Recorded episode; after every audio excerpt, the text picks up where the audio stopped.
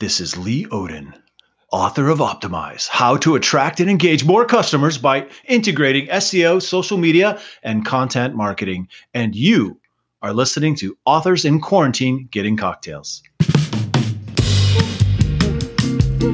Hello, and welcome to this hopefully short lived series that will be airing in addition to the weekly Marketing Book podcast interviews. I'm your host, Douglas Burdett, and my goal during this unusual time is to reconnect you with past guests on the Marketing Book podcast, share some ideas and inspiration, and maybe a much needed laugh or two. I've interviewed over 200 authors on the show, and my plan is to continue this series until I either run out of authors or quarantine, whichever comes first. A word of warning the host and guest may very likely be drinking cocktails during these conversations. I mean, come on. They are recorded during the cocktail hour. To find the show notes for each episode with pictures of each guest and links mentioned in their conversation, visit marketingbookcocktails.com. Marketingbookcocktails.com. See what I did there? And if you'd like to join the conversation, email a voice recording to me at douglas at salesartillery.com, and I'll try to include it in a future episode. I'd love to hear from you. Otherwise, connect with me on LinkedIn where we can chat. Lee Odden, welcome to Authors in Quarantine Getting Cocktails. How are you? I'm doing great, Douglas. How are you? Good. What's going on in your quarantine world?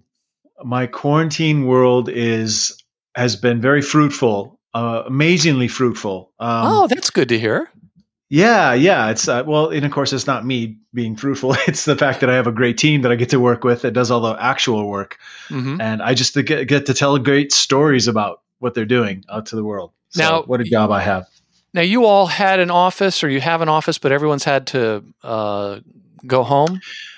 Yeah, you know, we were. I, I was paying attention to the John Hopkins uh, data visualization of uh, what was going on in Wuhan and in China, and talked to my management team. Is like, you know, we have remote working in our DNA. We were remote our first five or six years as a business, and everything's always been in the cloud. I, I think it might be something for us to think about. And then some articles came out, and we're like, "Yep, we're, we're everyone's going to work remote until further notice." And when do you and think that was that you decided that? It sounds like you that was in March.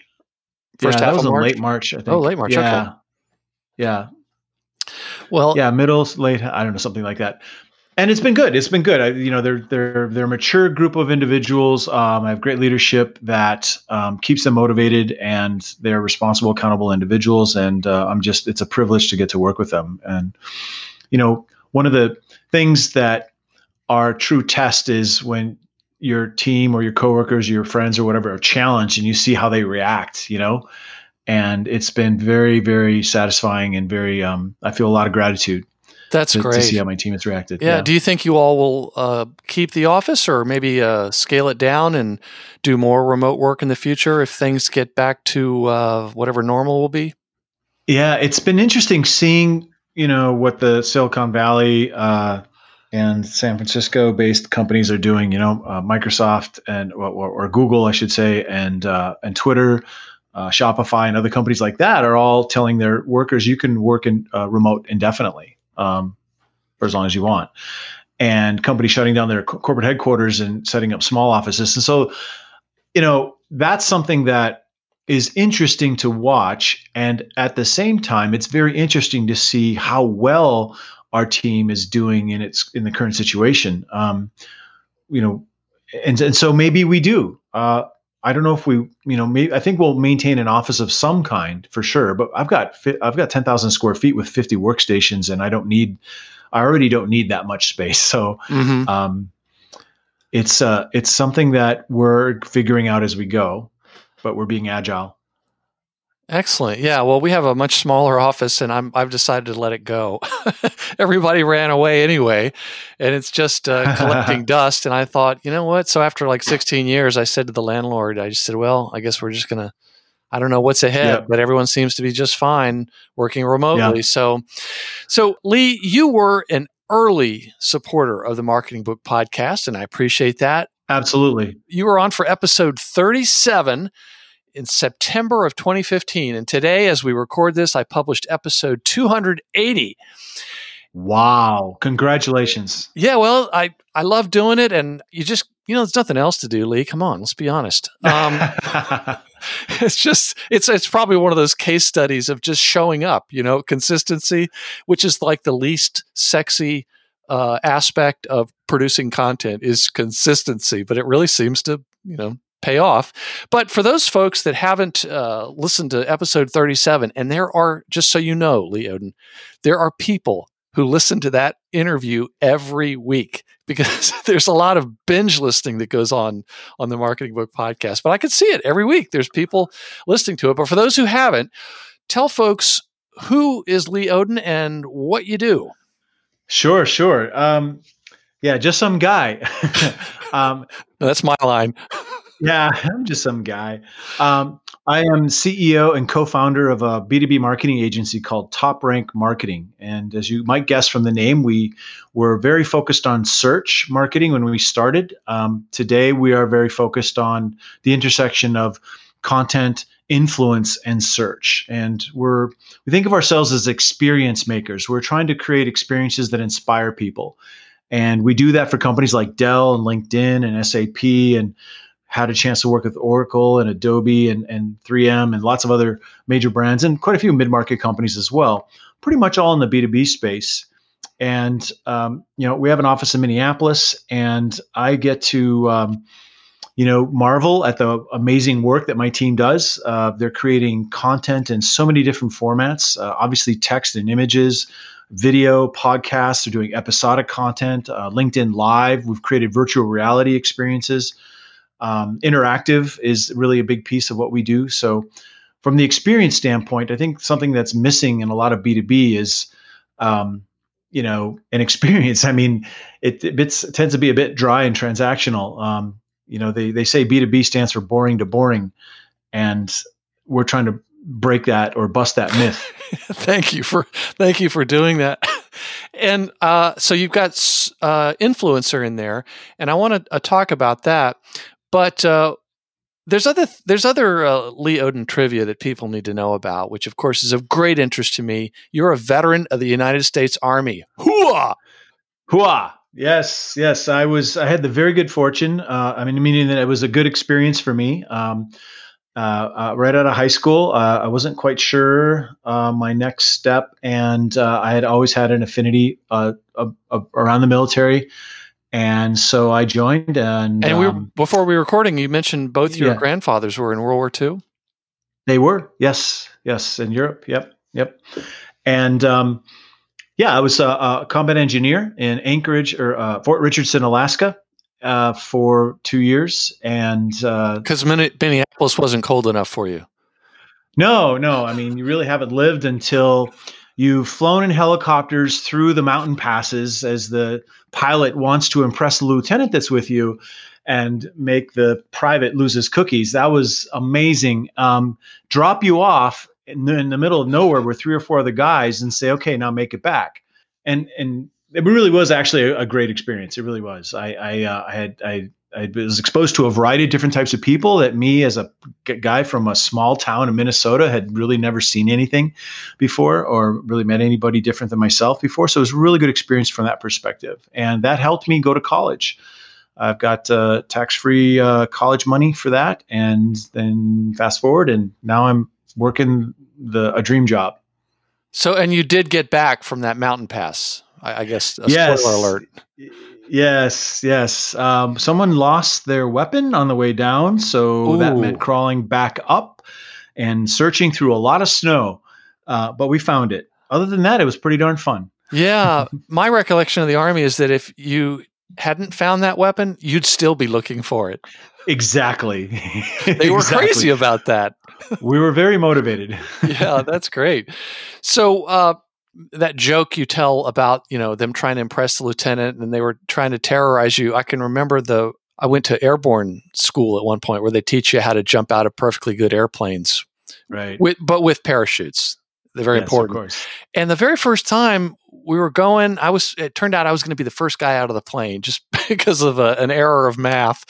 And uh, the the jump master was there, and we're flying along at 1,200 feet, and it's my first jump, and eh, kind of exciting, or you know, you're a little, you're a tiny bit nervous, and right. he looks at me, and I, it's really loud, and he says, first jump, huh?" you know, these guys are right out of central casting. They're just like the guys yeah. in the movies. And he grabs my the strap of my uh, parachute and he pulls me closer to the door. And he's not even attached. He has like a little uh, a parachute on his back just in case he falls out of the plane. And he grabs right. me and he pulls me over and goes, "Look how high up we are." and I just remember thinking, "You sadist! Oh, you know what? what are you doing? Oh, but you know, you got to love their sense of humor because I can remember, you know, when in the military, as you probably know, when they were killing a lot of time and there's a lot of waiting around in the army, they would say, "All right, who has right. questions? Who has questions?" And so I remember this one guy said, uh, what's one other person in airborne school said, uh, you know, you have a main parachute in the back and you have an extra one in the front in case the main one doesn't activate. And the guy says, Sergeant, when we jump out of the plane, if our main parachute fails to activate, how long will we have to activate the reserve parachute? And the sergeant, he must have answered this question a thousand times. And he stared at him and said, You will have the rest of your life. so, so if you were listening for the jokes while you were in the army, it could be a, yeah. a, a pretty funny thing.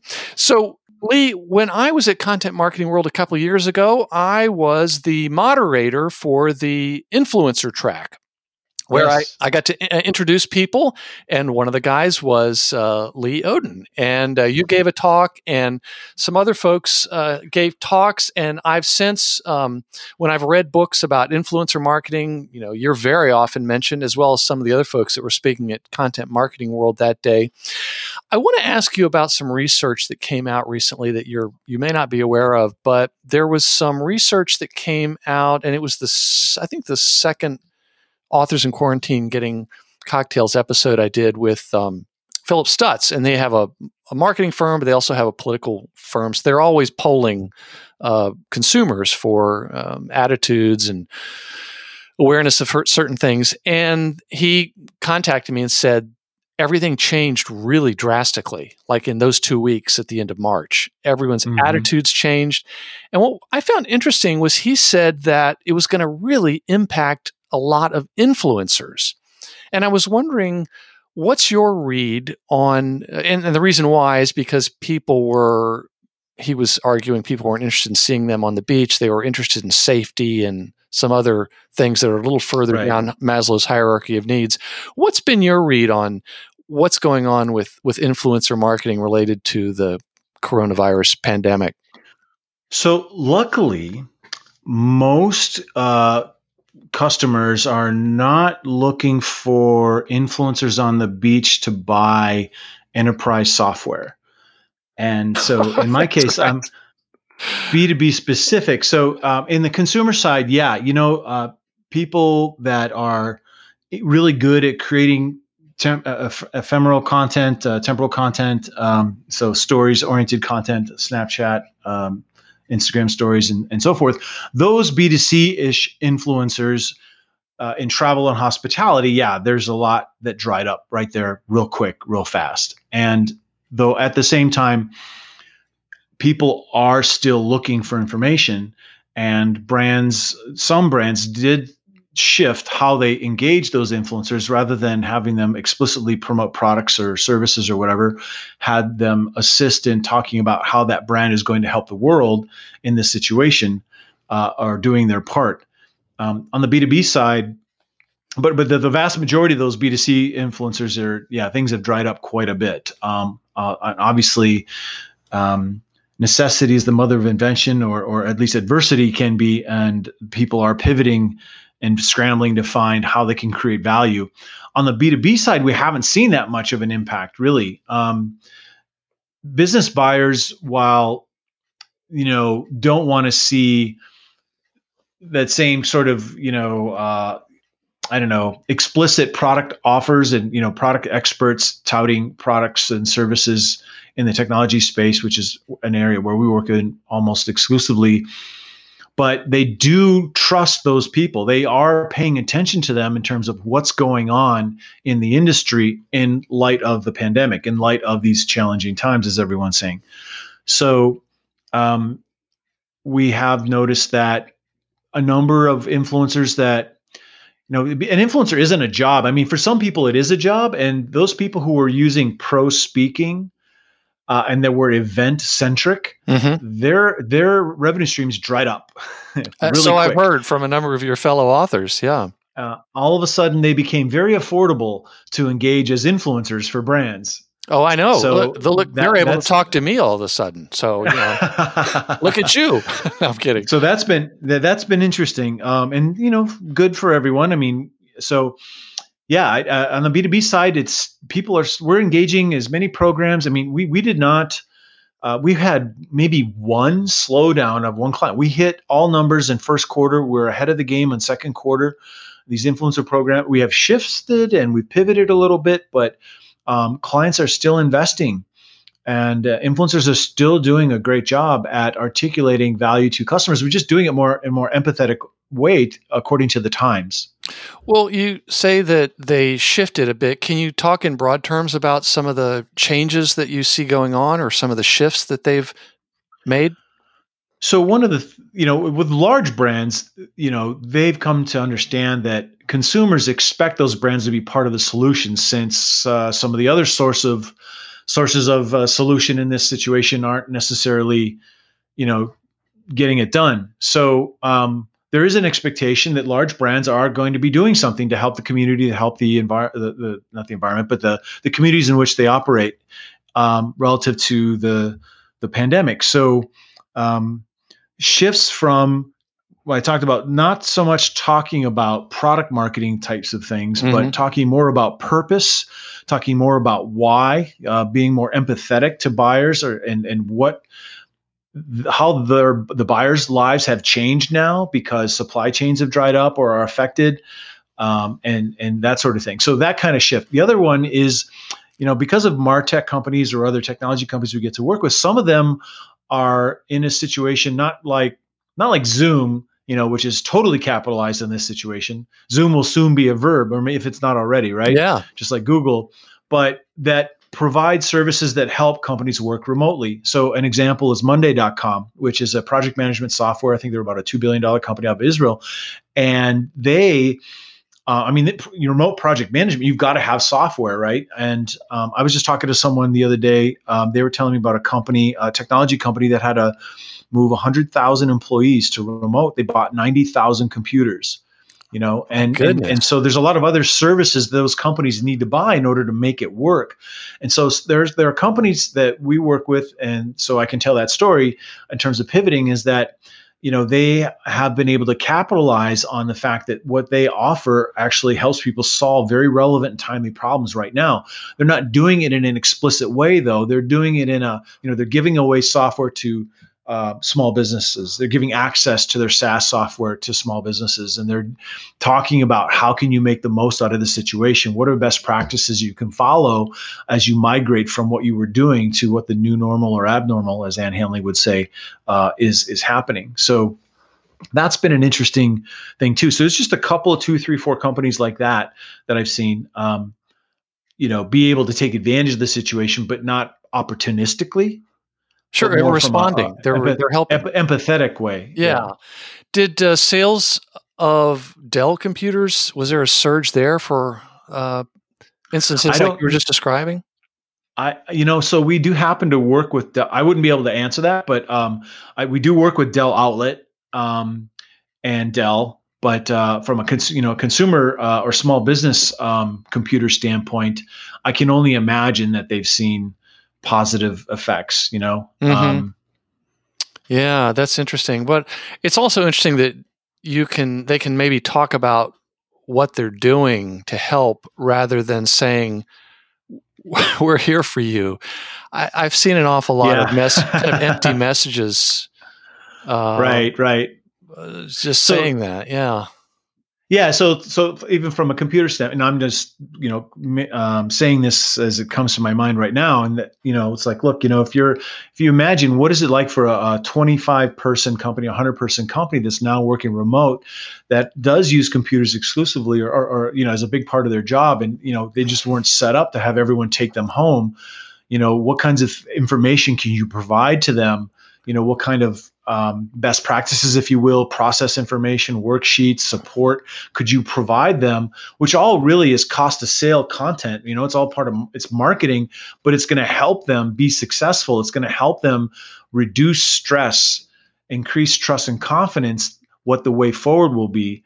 And that's something I think you know senior folks who are decision makers are really going to appreciate. And I've I've seen that um, in terms of a response to helpful information and that's also connected to what a lot of these brands are having influencers do and it's not having them talk about how stuff so much uh, maybe a little bit but more about uh, the brands are talking about why and the influencers are talking about uh, giving useful information that is more in the how. You know what i mean? Like here's how you should do this or here's how you can do that mm-hmm. um, instead of why you should buy the product Yes. Well, now I want to ask you a question. You've got such a terrific blog, and there were a couple articles that caught my eye, and one of them was about um, some of the biggest uh, fails of influencer marketing. Uh, it came out a while. What are what are some of the biggest mistakes, pandemic or not, that you see uh, companies that are doing with influencer marketing? Yeah, um, it's interesting. So you know expectations that are just out of whack. Um, the biggest one is uh, someone who has this idea in, about what influencer marketing is, usually through the lens of B2C, usually through the lens of what they already know, which is often advertising oriented. So they're thinking about how can we buy access to people, um, and they'll have, you know, they'll come into it though with language like, well, we want to build our brand we want to create more thought leadership for our brand.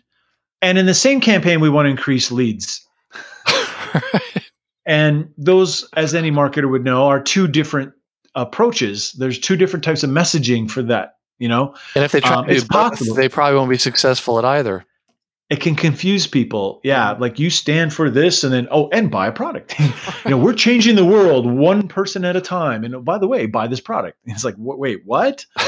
and so um, that that's that's an expectations management thing that you know if they are engaging in an agency and coming forward with those requests then you know it's on the agency to um, educate and, and, and persuade well here's how you can be successful or here's how you can help your customers be successful and here's how that layers out as opposed to trying to do both with the same effort. Um, that, that's one. Um, another one is looking at well it's you know, one night stands really it's looking at influencer engagement only when you need them so people get the idea that probably too all right late. i need someone to help me promote this thing is what they think and like uh-huh. they publish some content that doesn't have anything in it other than what the brand said and then they want to they published it and they go go find some influencers to help us promote this thing mm-hmm. um, that's one version and they only ask them when they need them to do that um, and I think it's a big fail in a couple of ways. Number one, obviously, it's very transactional and not very rewarding for someone to just come to you and say, "Hey, we just made this thing. Can you help promote it?" And I'm like, "And you are why? Why would I do that?" I literally, I literally just got. This is a bit meta. I just got an email today from a fellow who said he's teaching an influencer marketing course, a virtual influencer marketing course, and could I give him a blurb to help him promote his course? That he's being paid for. And I'm like, why would I do that? I mean, of course I would do it because I want to elevate the industry. Uh, and, and but like, why would I do that? You know, and and so so the miss there is, and for the brand and for that person who emailed me is, if you include them in the content, now their investment is inspiration to help make it successful, mm-hmm. and you may support them by giving them pre-written shares and things to, to talk about as far as amplification goes. But if they're part of the making, you know, it makes them care. And if they care, they're going to share, you know, and, and so the missed opportunity there is looking at it transactionally as if you can just buy it uh, or um, not even thinking about them un- until the day you actually need them. And to use a military metaphor, the best time to start an army is not the first day of the war. Right? So yes. it's sure it's happened a few times, but it's what normally history, happens. But, yeah. Yeah. Um, and and so that's those are those are a couple of things. I mean, they're just you know treating, eh, not really uh, realizing the uh, the value of relationships, not realizing the value of cumulative effect. So, well, people will do will be more sophisticated and they'll they'll run a couple of campaigns throughout the year, but the campaigns will not be connected, and they won't necessarily um, manage the relationships with those influencers in between. And the, what happens is in B2B, there's a lot less, inf- fewer influencers are actually paid uh, you know, and and compensated with money. And so it's a value exchange. If like we we'd like to invite you to be part of this program. We see that you care about the same things we do. Exposure in this program with our big brand could really, you know, be a win for everyone. And they'll say yes to that. But if you only do that and you only talk to them during those two or three campaigns throughout the year, there's nothing stopping them from going to your direct competitor. Mm-hmm. There's no so relationships are the glue that keep that influencer uh, aligned with your brand, and so you got to manage the relationship. You've got to allocate resources, technology, and humans to manage uh, uh, the relationship and, and keep the love alive. Right. Well, just to remove the pressure, Lee Odden, you do not need to share this interview. Okay. And I know you never hear that. I'm just kidding. but you know, um, well, I'm part of I'm part of the content, so I have a vested interest. Oh, in- that's right. Yeah. Well, um, let's be honest. This this isn't really a money making thing, and frankly, this special series is so I can have people to talk to when I'm drinking, and it's a favor to my family. You know, so you're sort of like doing Douglas daycare, and they thank awesome. you. And I they're, I'm sure they're messaging you right now saying, "Can you keep him on there a little bit longer?" But uh, your uh, your comment about the one night stand it brings to mind a book that was on the podcast in early 2020. It was "Social Media Success for Every Brand" by Claire Diaz Ortiz, who I think was the sixth employee at Twitter, which is why her Twitter handle is at Claire, like oh, wow. like at Jack uh, Dorsey. Yeah, and uh, she talks about uh, how she was doing work for a tech firm, a startup, you know, uh, putting together a big marketing plan, and she said that the management, the the founder and so forth, they were you know they were looking through it and thinking, yeah, we see what you're doing, we got it, you know, but you know, we don't really need to do this if we could just get Mark Cuban to tweet about us. and she pretty much anchored her whole book around that. She started it with that, and I just thought it was amazing because she said there's so many that think that yeah, well, just just this yeah. one thing will suddenly get viral. Well, then actually she goes beyond that and says, okay, well, so what happens if he does do that? he said most right. people most people aren't even ready for that. So I had to laugh when you you uh, you mentioned that. Now and I'm gonna I'm gonna link to that article on this episode show notes at marketingbookcocktails.com. But there was one other that was uh, pretty pretty recent, and it was about uh, measuring changing marketing goals during a crisis. So yeah. things are changing. What what are what are companies uh, measuring instead? I guess. So because more companies are empathetically talking about how they can support the communities in which their customers live and and and work in they're starting to me- you know not just measure obviously leads and sales um, and you know just traditional KPIs although they still need to you know there's still content there's still marketing happening there's still advertising happening so they have to continue to measure those things but I think more companies are measuring share of voice brand affinity sentiment mm-hmm. Uh, because I think one of the important questions for brands to answer is at the end of this, or as things be, do become a little more normal at some point, are people going to think of your brand as a champion, as uh, one with integrity, as one that is trusted, that they can be confident about doing business with going forward? Or are they going to look back on you as an opportunistic organization that just continued to do tone deaf marketing and really didn't empathize with its customers and didn't create value for its customers. And I think I think that's something that a lot of senior executives are are thinking about in one way or another.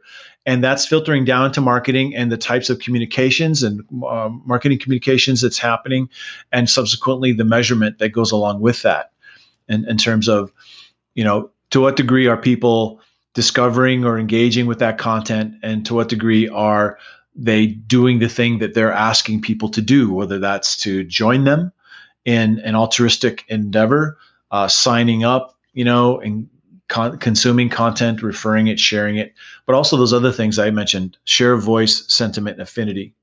Mm-hmm. Is there anything related to search since the pandemic started that has surprised you or, or changed?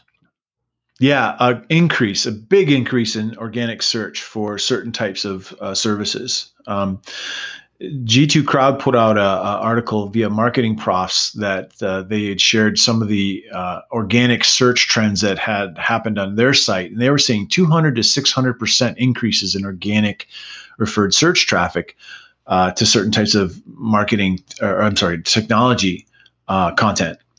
Um, you know, content like online teleconferencing, virtual conferences, um, and that sort of thing. Um, outside of that, none of the industries, of course, you're going to see a drop. Um, people aren't looking for hotels or flights and that sort of thing as much anymore, but um, they are still looking. In fact, there's been an increase in people looking using search um, as a way to connect themselves to to solutions. You know, people have always used search that way to sort of bypass the middleman of sales um, in order to educate them and pull themselves through the sales cycle with information, which is most often surfaced through peers or through through search. Often like to say, you know, um, peer networks and influencers can give people uh, an idea about a solution, but when then people will go to search, and search will validate that that is a good solution, that it's as we like to say the best answer um, for for that particular problem. Um, and so search has been extremely valuable where customers can pull themselves to solutions in their own terms um, and not have to deal with some of this stupid, uh, not thoughtful um, marketing uh, that people are still doing in a tone deaf way. Yes, and that's something that has me hopeful because I'm a hopeful person, Lee. You know, I'm looking for the silver lining. You do seem you do seem a little optimistic, Douglas. You do. Well, I'm hopeful that because of this, because we even in this conversation where you've talked about uh, tone deafness and people being there's like a heightened concern about how people are going to be perceived. That's not a bad thing going forward for the next generation right. of marketers and businesses who are being kind of sensitive to to what they're saying. And I was just talking to an author the other day, and I can't remember because you know all these drinks right. and all these interviews they kind of blur together. um, and I and your name again? No. Uh, but they were talking about how um, there are certain offers that they were probably already queued up, or certain campaigns that they were going to yeah. be doing anyway, and then maybe they just changed a few words to like uh, life insurance, like a, a campaign for In these challenging times. Yes. oh gosh. We're here for you. That's right. That's right. And you've probably seen that video of how so many of these COVID 19 TV commercials are the same. Now it was brilliantly edited, but it, it looked like one big three or four minute commercial. Uh, yeah. Uh, with, with different brand names on there. So, is there anything else that's really surprised you? Uh, I see, you know, there's a lot of community happening. Um, I, from an optimistic, you know, continue on that optimistic or mm-hmm. hopeful uh, mm-hmm. thread. I mean, do see a lot of community happening where people are using social media to kind of talk about what they're going through. And of course, what's great about social media is that you can find people with like minded individuals. You can find, you can connect with other people that are wondering about the same kinds of things and have dialogue, or people who are don't agree with you, and you can have a dialogue. And I, I am seeing a lot more uh, certain types of community, if you will, happening as a result of this. People are spending more time on digital. They're spending more time um, communicating in ways and and in more interesting ways. I mean, for example, uh, I saw Ann Handley tap dance the other day uh, in her tiny house. Now, I had no idea Ann was. I mean, she's a remarkable individual, mm-hmm. of course, but I had no idea she she and so there's all these gifts of her doing these interesting things and and I see other people starting shows and and and and it's really interesting how they're creating community um, between themselves and their audiences but to see you know an increasing number of marketers embrace digital media content creation in ways they weren't before because they have to now um, and how they're sharing ideas with each other is another level of community I've seen grow as well. And I can only imagine some of that exists in other industries outside of marketing. Yeah, I can recall now. Uh, there's like a Facebook page for my college classmates, and there's these uh, digital happy hours popping up. Right. And yes, th- there's no sign that it's going to be stopping anytime soon. Everyone's having so much uh, fun reconnecting, and now suddenly realizing that they can they can do that, and they can all get together and you know basically uh, tell lies about each other and, and deny certain things in case the wives are listening in. But um, at any rate, well, uh, Lee, I really appreciate the opportunity to uh, reconnect with you here on Authors in Quarantine, getting cocktails, which I'm going to do until I run out of quarantine or, or authors. And I think I'm going to run out of authors first. But uh, I hope that you and your family uh, and, and, and your team at the agency there continue to stay uh, safe and happy and safe and relatively sane. Well, I wish the same for you, Douglas. And uh, keep growing that beard. It's looking pretty pretty impressive. and that's coming from Lee Odden, the guy that used to yeah. have a beard.